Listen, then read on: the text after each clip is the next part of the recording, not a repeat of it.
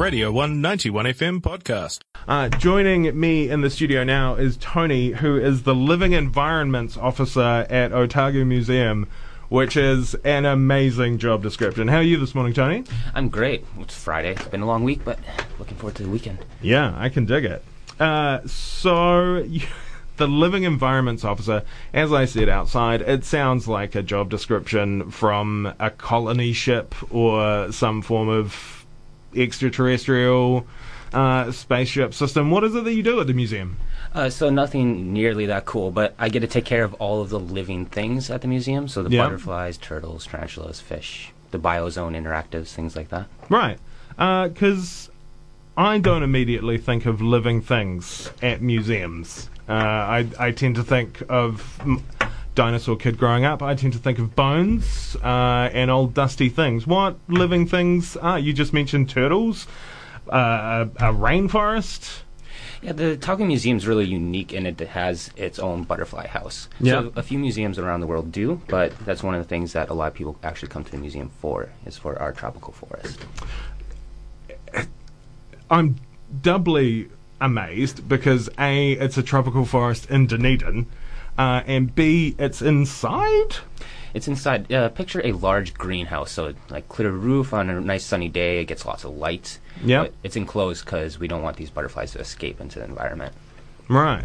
Uh, is that to protect the environment or to protect the butterflies? A little bit of both. Mostly, the number one priority is it's a containment facility. We're bringing in butterflies from Costa Rica and the Philippines, so Yep. they're foreign organisms. So we take a lot of precaution. Even though these butterflies couldn't survive in New Zealand, we still want to be extra sure that they don't get out into our environment. Right. Is that because they might uh, like damage the environment, or is it uh, like do they only eat kauri seeds or something like that, or is it? Well, we're very careful on the butterflies we take in, so Right. none of them could actually consume any of our plants or anything like that.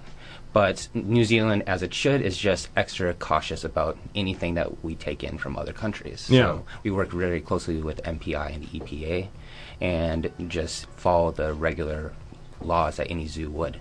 Right. Uh, that's uh, pretty. Am- I, I I am still struggling to get my head around the fact that you have a rainforest inside. Uh, how do you, how do you manage a rainforest? Well, we make sure it's nice and warm. We bring in tropical plants and try to keep it as humid as possible because butterflies like really humid. Right. That's one reason we actually have our rain show is because it helps raise the humidity into the forest. Yeah. Okay, cool. Uh, so you said uh, that there are three different floors in the museum, which corresponds to the. I don't know. You use the words strata. Stratification. Yeah. Yep. So the most butterfly houses, like if you ever been to Butterfly Creek in Auckland, beautiful butterfly house, but it's all one floor. Yeah. And ours actually has we had the ground floor and then two levels above that, so you can see the butterflies behaving at different ways at uh, different temperatures. The bottom is much cooler than the top. Yeah. About ten degrees difference sometimes. Oh wow. Well, five to ten depending on the day. Yeah. And so you can stand up there and look down onto this beautiful forest and see these butterflies flying around. So how do they? You said they they behave differently at different uh, heights. Is it that they only? Well, obviously they've got to eat. Uh, what else is it that butterflies do? Well, temperature is very important for a butterfly's behavior and activity. Warmer it is, the more they can flap around. And different species tend to like to be like under canopy, so they might be underneath our banana palms. Other species like to be above canopy, so they might be flying higher. And you can really see, especially the aggressive ones, will go up and down flying at the larger butterflies and things like that as protection, things like that. do they all get on? Like, is it? I I know that in the natural world there's competition for for environment and resources. Do you all? I mean, I the butterfly is not perceived as nature's mo- most aggressive animal, but do they? Is there any uh not conflict because that's humanizing, but is there uh competition? Not for food resources, resources, because we provide them with as much nectar and fruit as they need. Because tropical butterflies, that's all they eat is nectar and rotten fruit. Right. But more space. So we have to limit our numbers to about 2,000. And certain species, like the teeny little great egg fly, which is a cute little black and blue one, is actually the most aggressive butterfly in the forest, and it will chase the large ones around because it just really likes its own territory. Okay. Uh, that, that's interesting uh, to hear. I love the fact that uh, a scientist just used the phrase aggressive butterfly. Uh, thank you.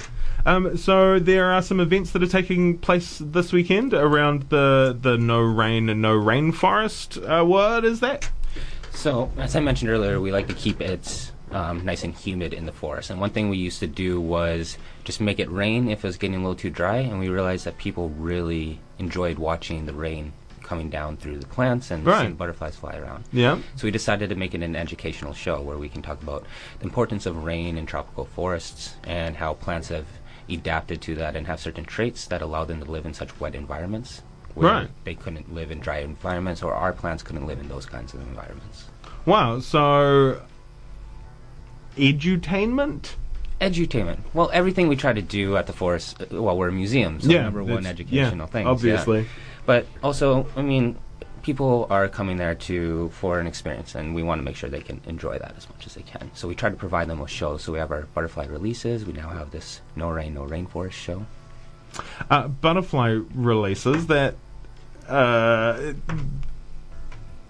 do they make new ones themselves do you have to order them in do you how does one what's the turnover rate of butterflies at the museum So tropical butterflies live a little bit longer than tr- uh, our temperate ones, but still only a few weeks to maybe a month or two for some species. Wow. So we're getting them shipped in in their pupae form. Yeah. Uh, chrysalises from Costa Rica and the Philippines. okay We have one species that can breed in the forest, but we don't actively try to breed them here. We uh, prefer to get them shipped in because we just don't have the space to have the n- enough plants actually to have a breeding program. right uh, and so the no rain no rainforest events that are taking place this weekend they're uh, on saturday and sunday Yep. So it'll be Saturday and Sunday at 2:30 p.m. and it'll be actually at 2:30 all day, every day next week. All right. okay cool so keeping it on for the last week of the school holidays And then after school holidays, it'll be every weekend at 2:30 until the next school holidays. Right.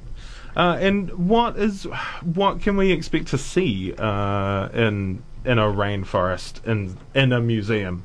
So if you come in at 2:30, you'll be able to you one of our lovely communicators will turn off the waterfall and talk for about 5 minutes about just adaptations of the plants and different animals and things like that. Each communicator does it slightly different twists on all their shows. Okay. And then they will turn on the rain and it'll rain for 2 minutes. If you ask them really nicely, they may even give you an umbrella or a poncho so you can walk around in the rain and just see this we have uh, from the ceiling like an irrigation system that runs along the top Yeah. and it just spits out water that comes down and looks like rain in a rainforest. Wow. Uh, and what is? I mean, uh, I'm sure that all of the living environments are um, obviously uh, under your jus- jurisdiction. Do you have a favorite? Um, I like the tarantulas quite a bit. Okay. Don't get to interact with them a lot. Yeah. Um, and I just like being in the forest, uh, the ecology of the forest overall. It's this warm environment that we're maintaining in cold, rainy. Yeah, I, that's still a, a bit of a noodle twist for me. The fact uh, that if I go inside, inside uh, there's a tropical forest, um, and also in Dunedin. And most people are surprised when they walk in. They'll come in with their big, heavy coats, and suddenly they're in a 30 degree tropical forest Yeah, greenhouse, butterfly house. Yeah. that's amazing. Uh, okay, um, and I I am interested personally. Uh, I've seen a lot of pictures of your pitcher plants. You've got carnivorous. Do you feed the carnivorous plants? Is there somebody who goes around with tweezers and drops insects into them? Or, I mean, a, a museum, you're probably hoping that there's not insects just ambiently wandering around? Well, that is something in the wider museum we really try to avoid is Yeah. anything that could hurt the our collection. But in the forest, we're bound to get ants and fruit flies and things like that, just because of the plants and the nectar we have around for the butterflies. Yeah. And so the pitcher plants are actually doing quite well on their own. So they're taking in enough of those things and actually helping us out with our fruit flies.